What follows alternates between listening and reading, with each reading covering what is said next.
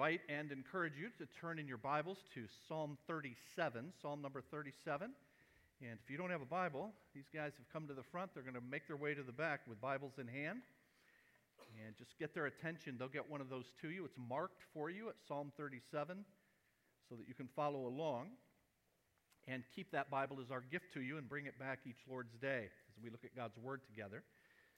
And I want to extend a, a, personalized invitation. Pastor Larry mentioned the newcomers brunch that is Saturday the 11th, so just in a few weeks, but an invitation from Kim and me to come to our house on that Saturday from 10 to around noon.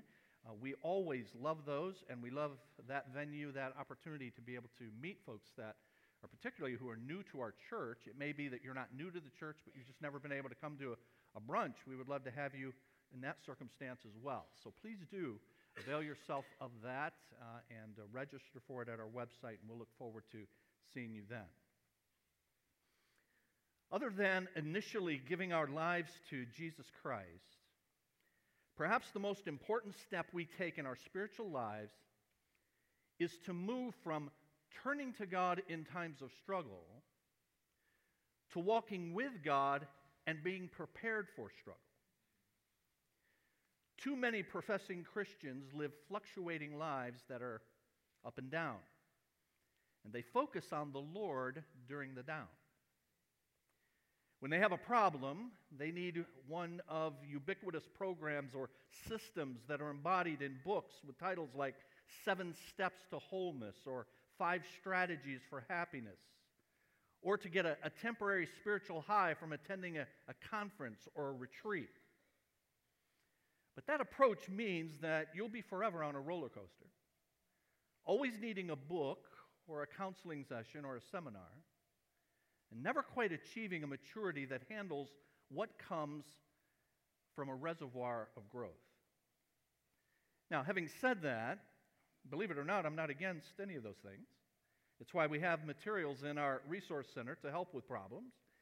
We have people in training now to staff our future counseling center, and we do retreats from time to time. The truth is, the Lord uses difficulties to center us on Him because He knows our tendency to do what I described, to drift and to be up and down. We all do and will have challenges. But rather than careening from one to the other but making little to no progress, there's a better way one that involves a regular and growing relationship with Christ, the knowledge of whom sustains us when, not if, trials and temptations come. That's why the Apostle Paul prayed for people as he did. In his letters in the New Testament, he often gives reports of what he prays for those to whom he's, he's writing. One such example is in the first chapter of his letter to the church at Ephesus, Ephesians chapter 1. He says, I keep asking that the glorious Father may give you the spirit of wisdom and revelation so that you may know him better. I pray that the eyes of your heart may be enlightened in order that you may know the hope to which he has called you. Now, please notice the two purpose clauses in that passage. The first is so that you may know him better. And in order that you may know the hope to which he has called you. You see, friends, the, the Christian life is not merely about staying out of trouble, it's about knowing God personally and better, which then radically changes the way we face trouble. If I know Him and I believe what He has in store for me, then it shapes me, it transforms me. We offer you ways at our church to get to know Him better by knowing His Word better. And I urge you in the strongest terms to avail yourself of every opportunity to do that. And this objective to know God, to know Him better, and then see its effect in our lives goes all the way back to the first part of the Bible, the, the Old Testament, including the book of Psalms that we're studying and the psalm to which I've asked you to turn, Psalm 37, that we'll look at together this morning. But first, let's ask God to help us as we do. Our Father, we are here now before you in this, uh, these quiet moments, these sacred moments, with the Word the deposit of your truth that you have taken pains to give to us and to put in our hands. And so help us to treat it with the reverence that it deserves. Help every one of us here to focus our minds. Help each of us to quiet our hearts and have them opened to what you tell us and to be willing to adjust our attitudes and our actions in accordance with what your word says. We pray all of this in the name of Jesus. Amen. Now, if we're going to move from religious Christianity to relational Christianity, that is, if we're going to move from a sort of checklist approach to our walk with God that says, I go to church, check. I give money, check.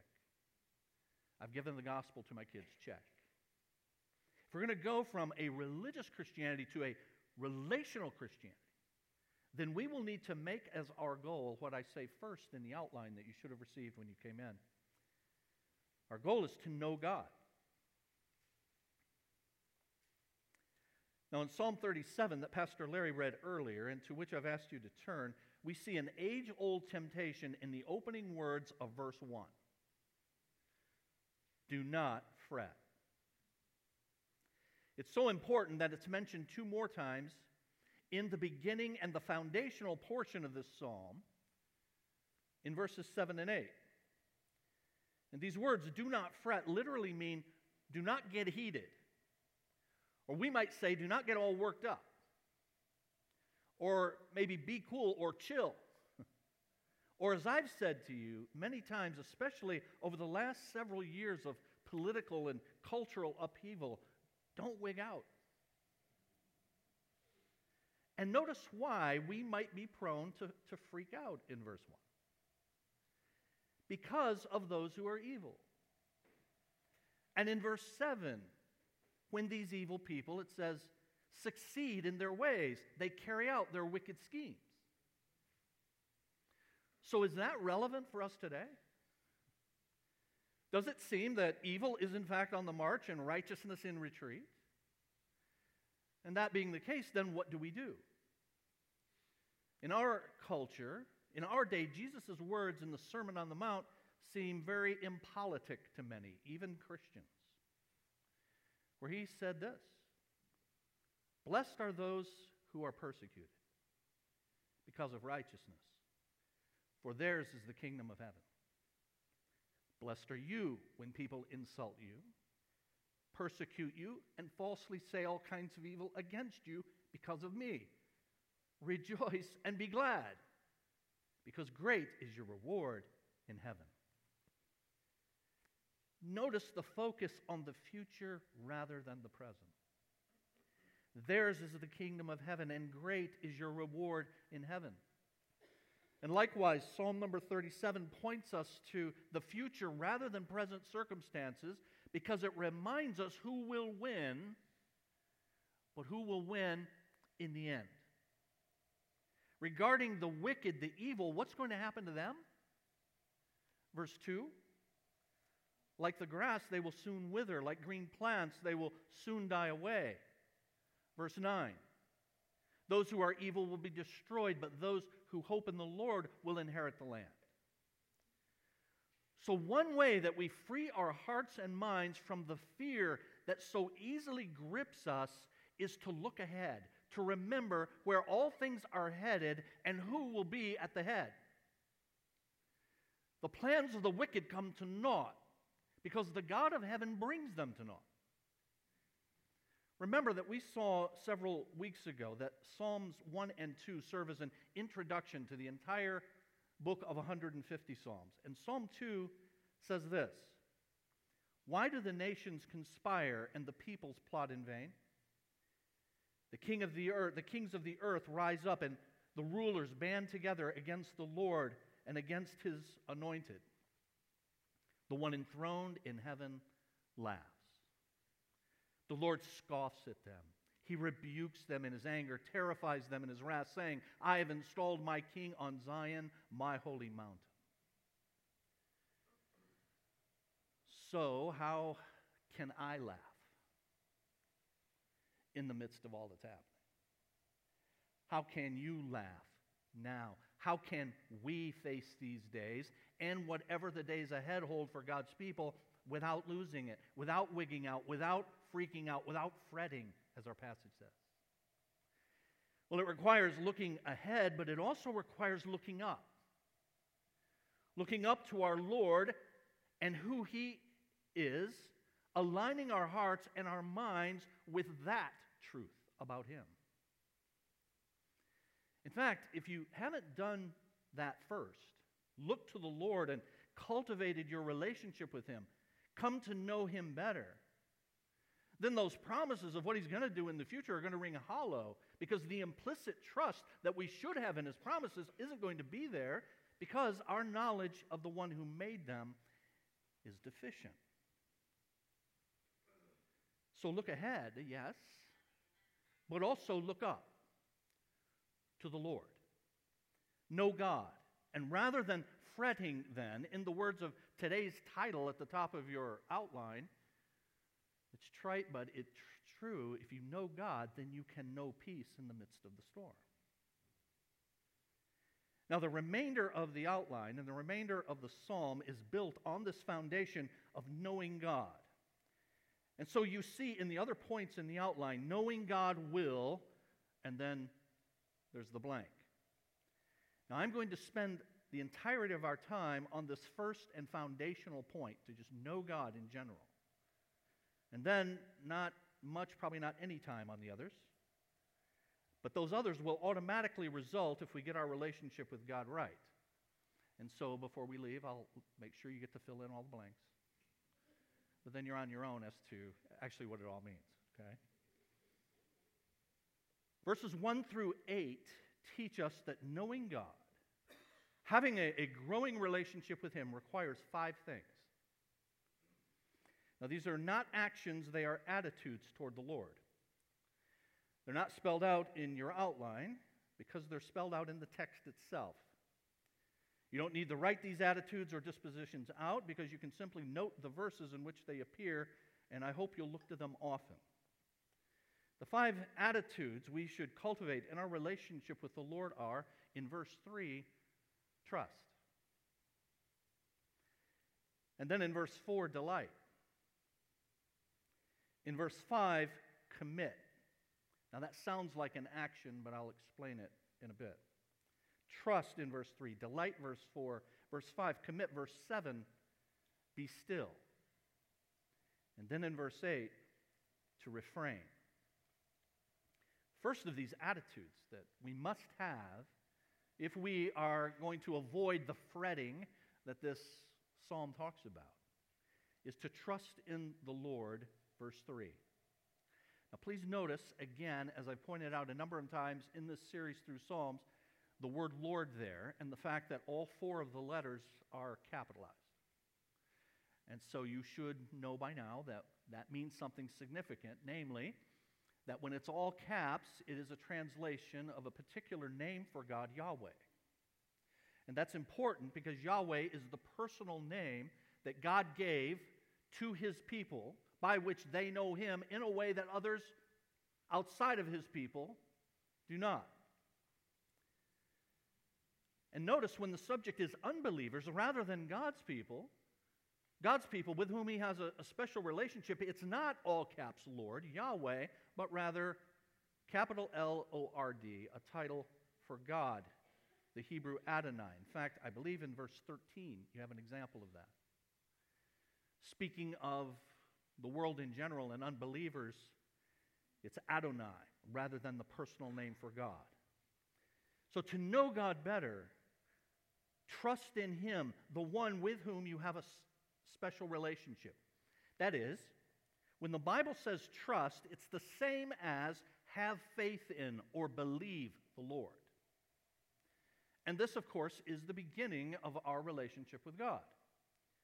You'll remember that when Paul and Silas were in jail and in Philippi, and the jailer was alarmed at what had happened by them singing in the night and an earthquake coming to free the prisoners. He said, What must I do to be saved? And they said famously, Believe in the Lord Jesus, and you will be saved. Many theologians have pointed out helpfully over the years that faith, trust, has three elements to it faith, believing, trusting. It has three elements it has knowledge, assent, and trust. Knowledge means we have information about the Lord, we have content about Him, who He is, and what He's done. And with that content, then, we assent to those truths. We agree with that content. But then there's this third element of trust whereby we make a personal commitment to Him. And so some have likened it to marriage, in which each partner commits to the other. God has committed Himself to us, and we must commit ourselves to Him. The membership application for our church, it's a single page, and we ask for this commitment with a question that says, Are you willing to follow Him the rest of your life?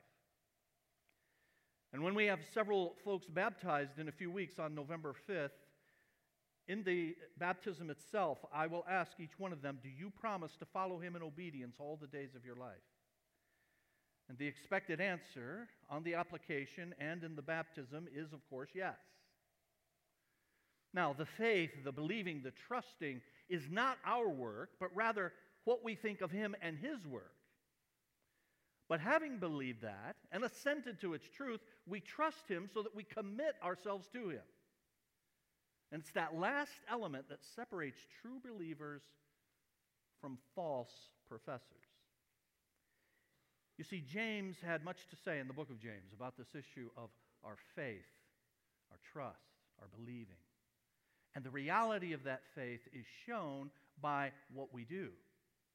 We're not saved by what we do, we're saved by faith, but we're saved by a faith that's evidenced by what we do. And so James said, You believe that there is one God, good. Even the demons believe that and shudder. You see, absent the commitment to Him, the trust in Him, to follow Him, even the demons believe that. The demons know that there was this man, Jesus, that died on a cross. It just makes no difference. But a true believer places his or her trust in the Lord, and because he is trustworthy, we follow him. And this is why verse 3 of Psalm 37 adds, and do good. Trust in the Lord and do good. One preacher has said, it means that the person who is quietly trusting God will experience the life and power of God in his or her life, and that this new life will express itself by doing good to others. He says, I often say when I'm teaching about faith as the channel of justification or salvation, that there is never any justification without regeneration, and that the one who is regenerated, made spiritually alive, will necessarily lead a new life.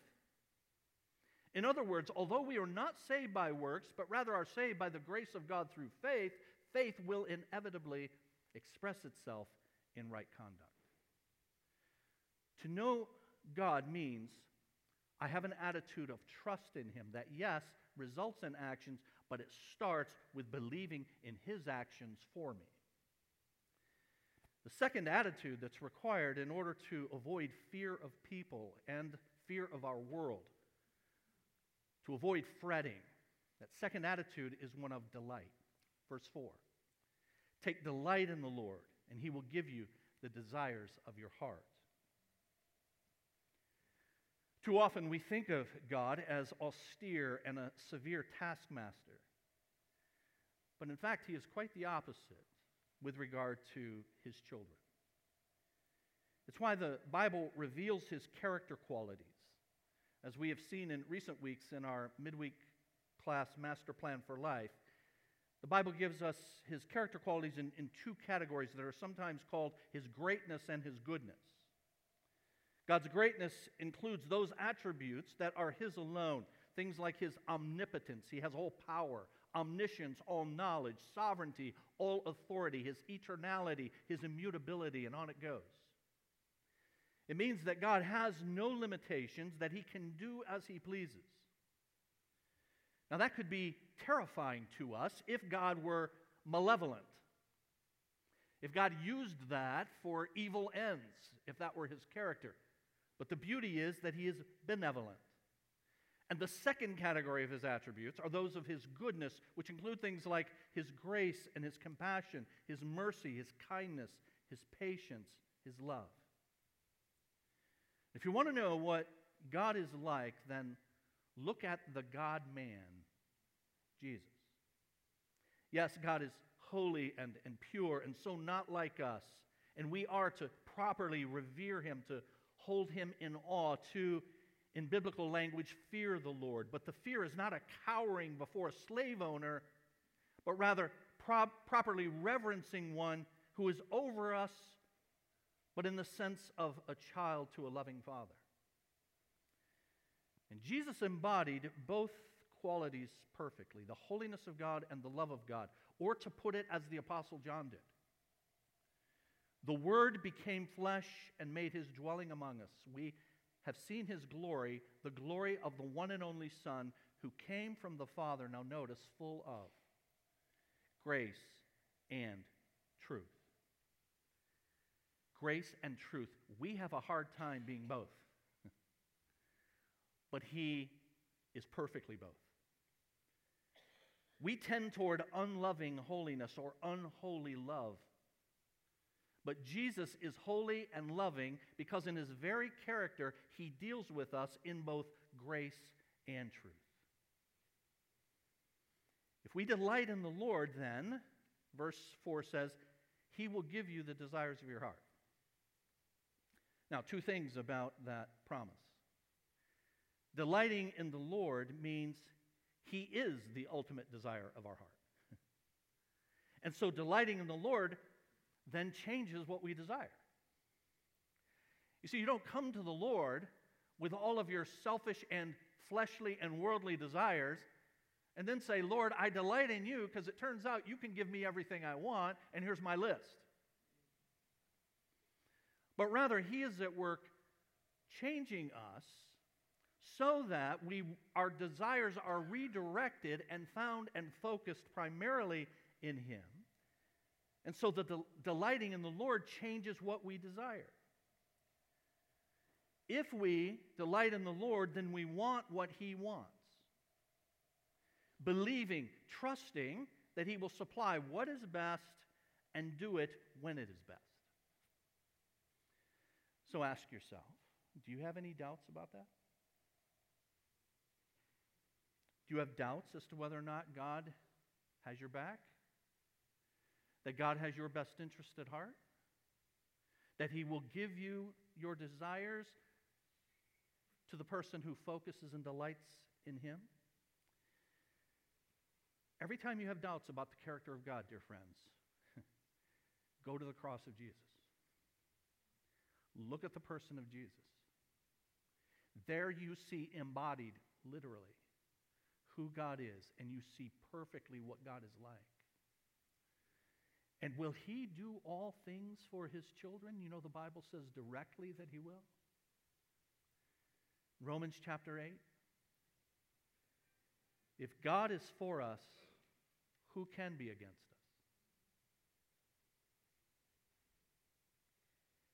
He who did not spare his own son, but gave him up for us all how will he not also, along with him, graciously give us all things? All things that we need.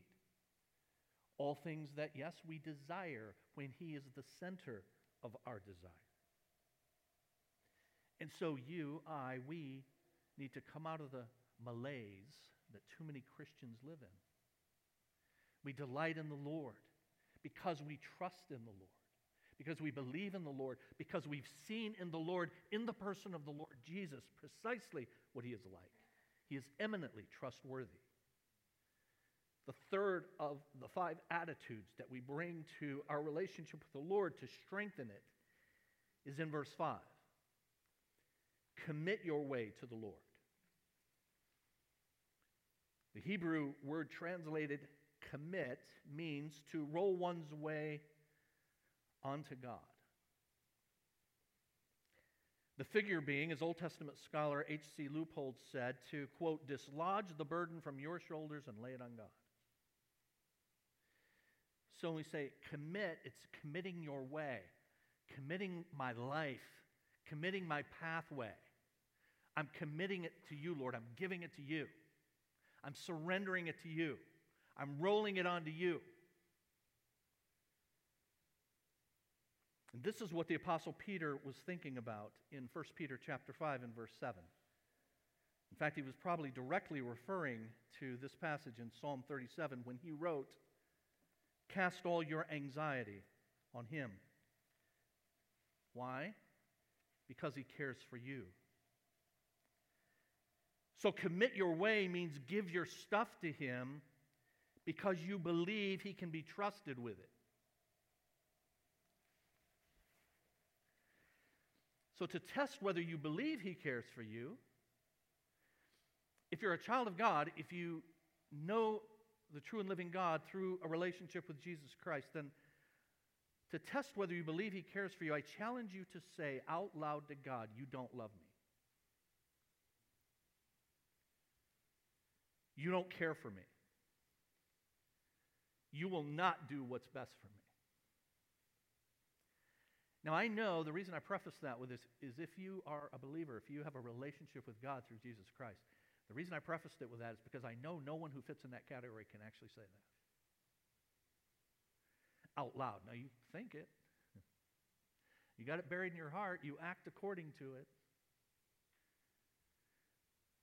But a true believer cannot do that because you know, in fact, that he does love you, that he does care for you, that he will do what is best. And so I say to you to say that you love me, you care for me, you do have my best interest at heart. Say that regularly. To put it another way, to know God, friends, you need to be regularly communicating with God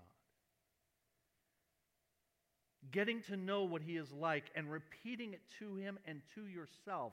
That is meditating. That's what the Bible calls meditating. To mull over these truths over and over again.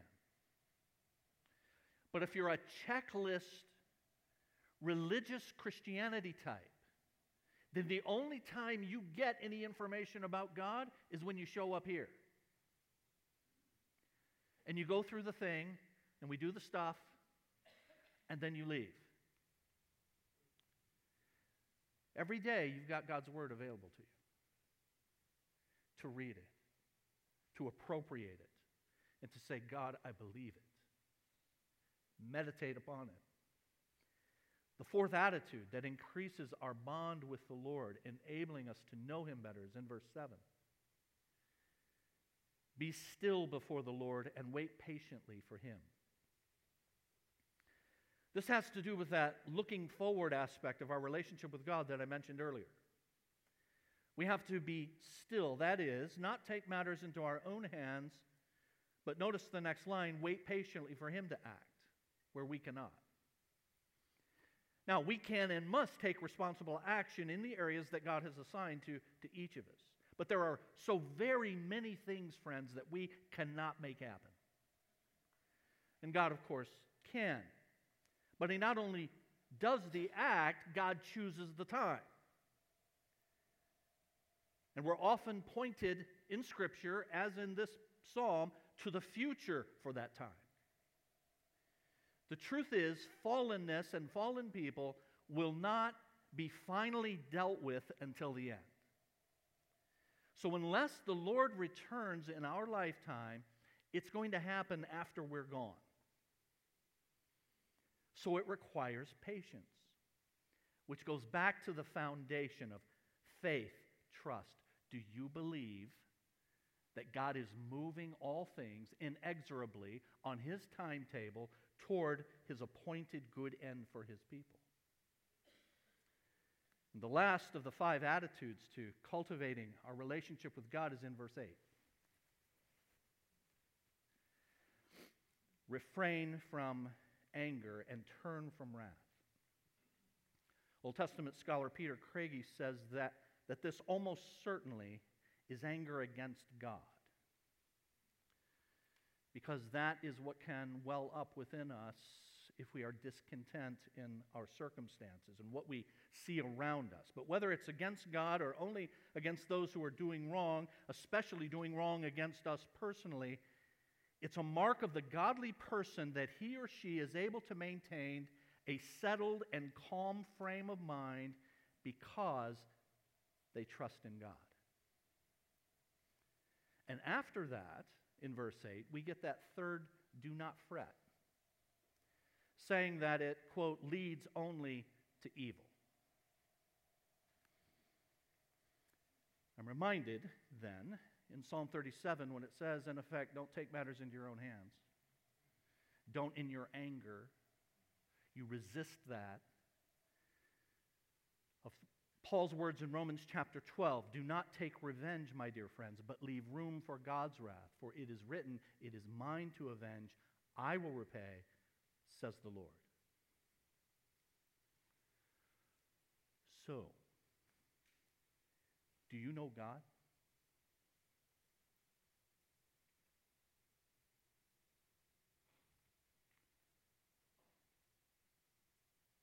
I don't mean, do you know about God?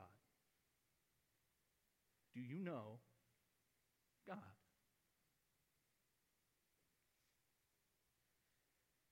Do you know Him personally so that it shows in your response to the circumstances of your life? Do people look at you and see a calm demeanor in the face of our many uncertainties? Or one that frets? Have you taken matters into your own hands and thrown caution to the wind to support and say and do things that you would not have in the past because, after all, desperate times require desperate measures? And it's so desperate in our culture, we got to grab onto anyone and anything.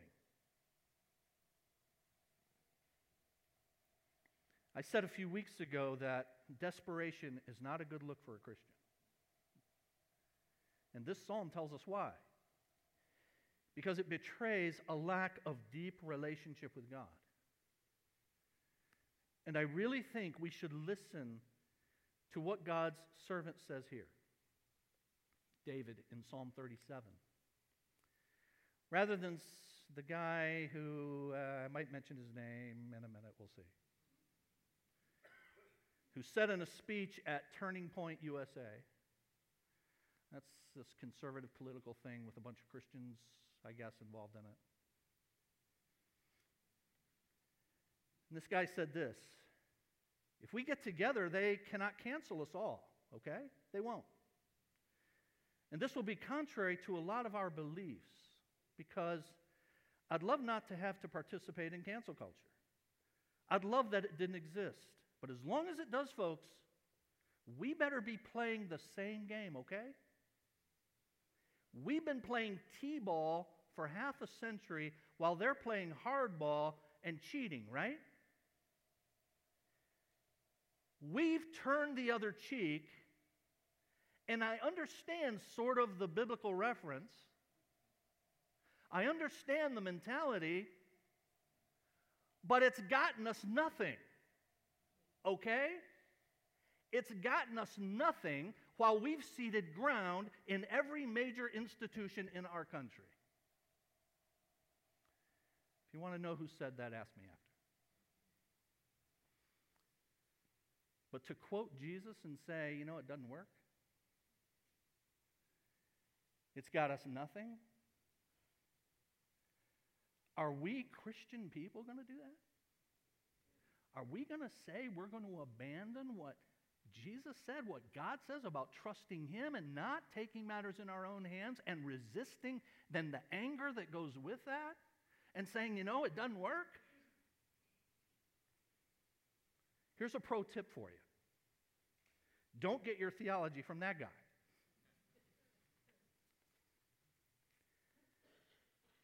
And I don't say that to be political per se or to, to make you mad, but to show the approach, friends, that, that many are taking with that and with other things. And it's going to get, it's going to continue, isn't it?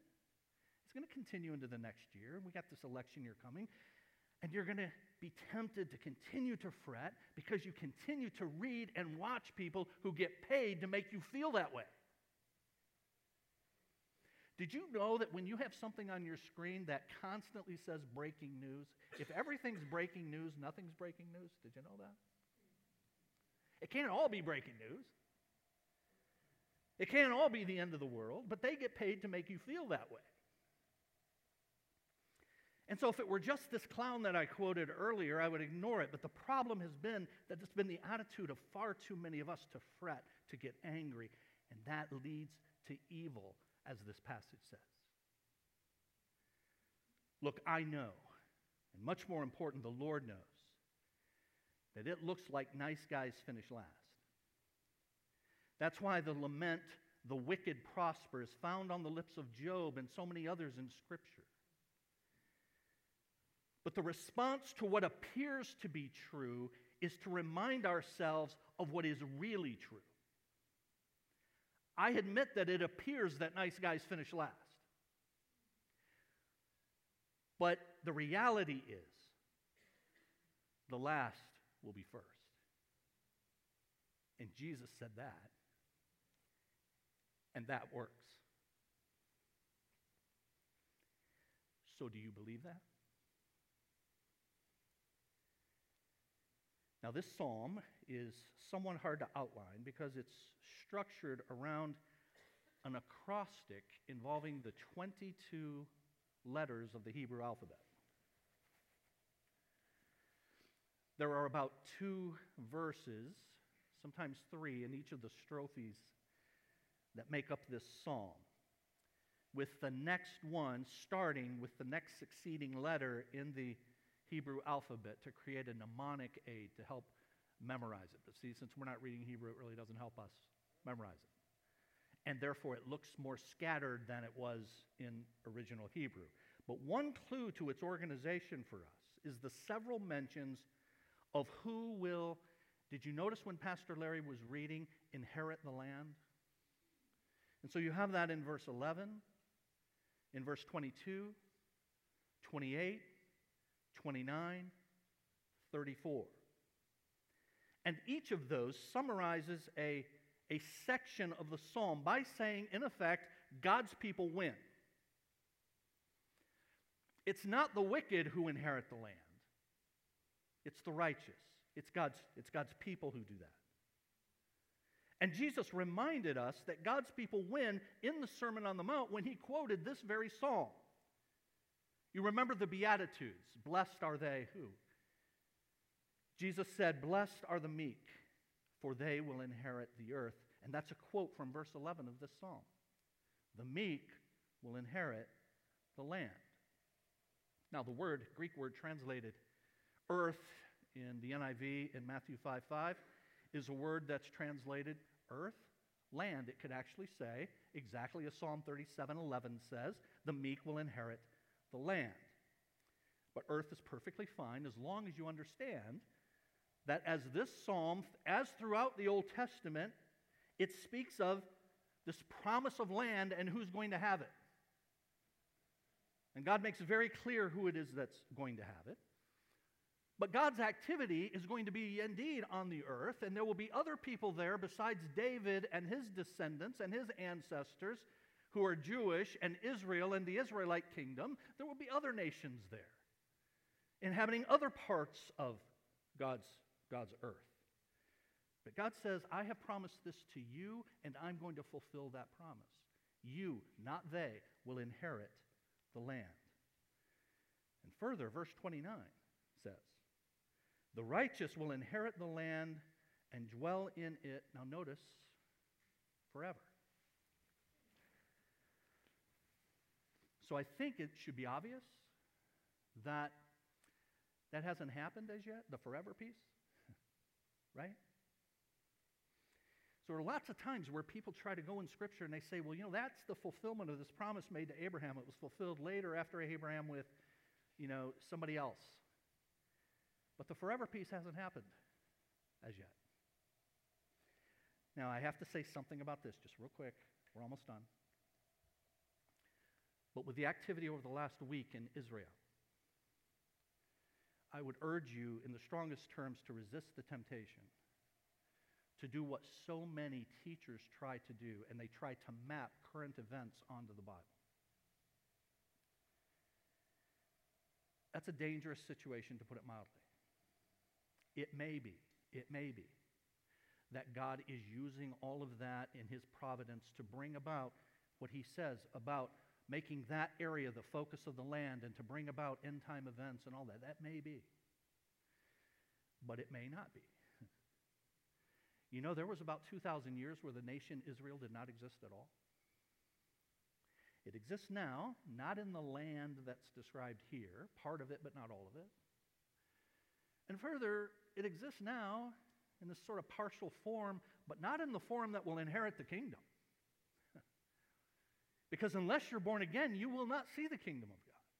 There must be a revival in mass of the Jewish people so that Romans 11 and verse 26 all Israel will be saved. God promises in the end. But until that happens, the people that are in that partial land don't believe in their Messiah. And it's possible that they will be scattered again and will later, a thousand years from now or 2,000 years from now, repopulate it. I have no idea. And see, friends, when I have no idea, here's what I say I have no idea. I don't write a book. I don't sell tickets. I don't make money off it. I don't get people jazzed about it. We say what God says. If you're interested in this issue of kingdom and land and all of that, I, I cannot recommend highly enough a book called He Will Reign Forever. Real thick. Goes through every passage in the Bible about all of those issues. I encourage you to read it if you have interest in that. He Will Reign Forever. Last name is Vlach, V L A C H. I believe we have copies of it in our resource center. But what these promises mean, friends, is that we win in the end. And whether we enjoy the journey until then depends entirely on how well we know God. We know Him best by trusting, delighting, committing our troubles to Him, being patient, being still while trusting His plan, and so refraining from taking matters into our own hands. And when that's the case with us, when our hearts are stilled before the Lord that we have come to know and know better, then we realize the words of Paul in Philippians chapter 4 that we need not be anxious about anything. But in everything, by prayer and petition with thanksgiving, present your requests to God, and the peace of God, which transcends all understanding, will guard your hearts and your minds in Christ Jesus. Know God. And then, so that you all can sleep tonight, let you fill in the blanks. No God will judge. That's verses 12 through 22. 12 through 22. And then no God will bless. Verses 23 through 29. He will judge, 12 through 22, bless, 23 through 29. He will defend, verses 30 to 34. And he will deliver, 35 to 40. Here's your take home truth those who know God can know the peace that God gives. Let's bow together. Father, we thank you again for gathering us, for giving us your word, for instructing us about how we can have peace and not fret in the midst of all that is happening around us. Help me, help us to appropriate and apply these truths to our lives so that we show something different in a world that is in chaos and is anxious, that we show the calmness and serenity, the peace of God that passes all understanding. We pray in the name of Jesus. Amen. Just before we have our closing song, we have some folks who are going to are looking to join our church. So if you guys will come forward.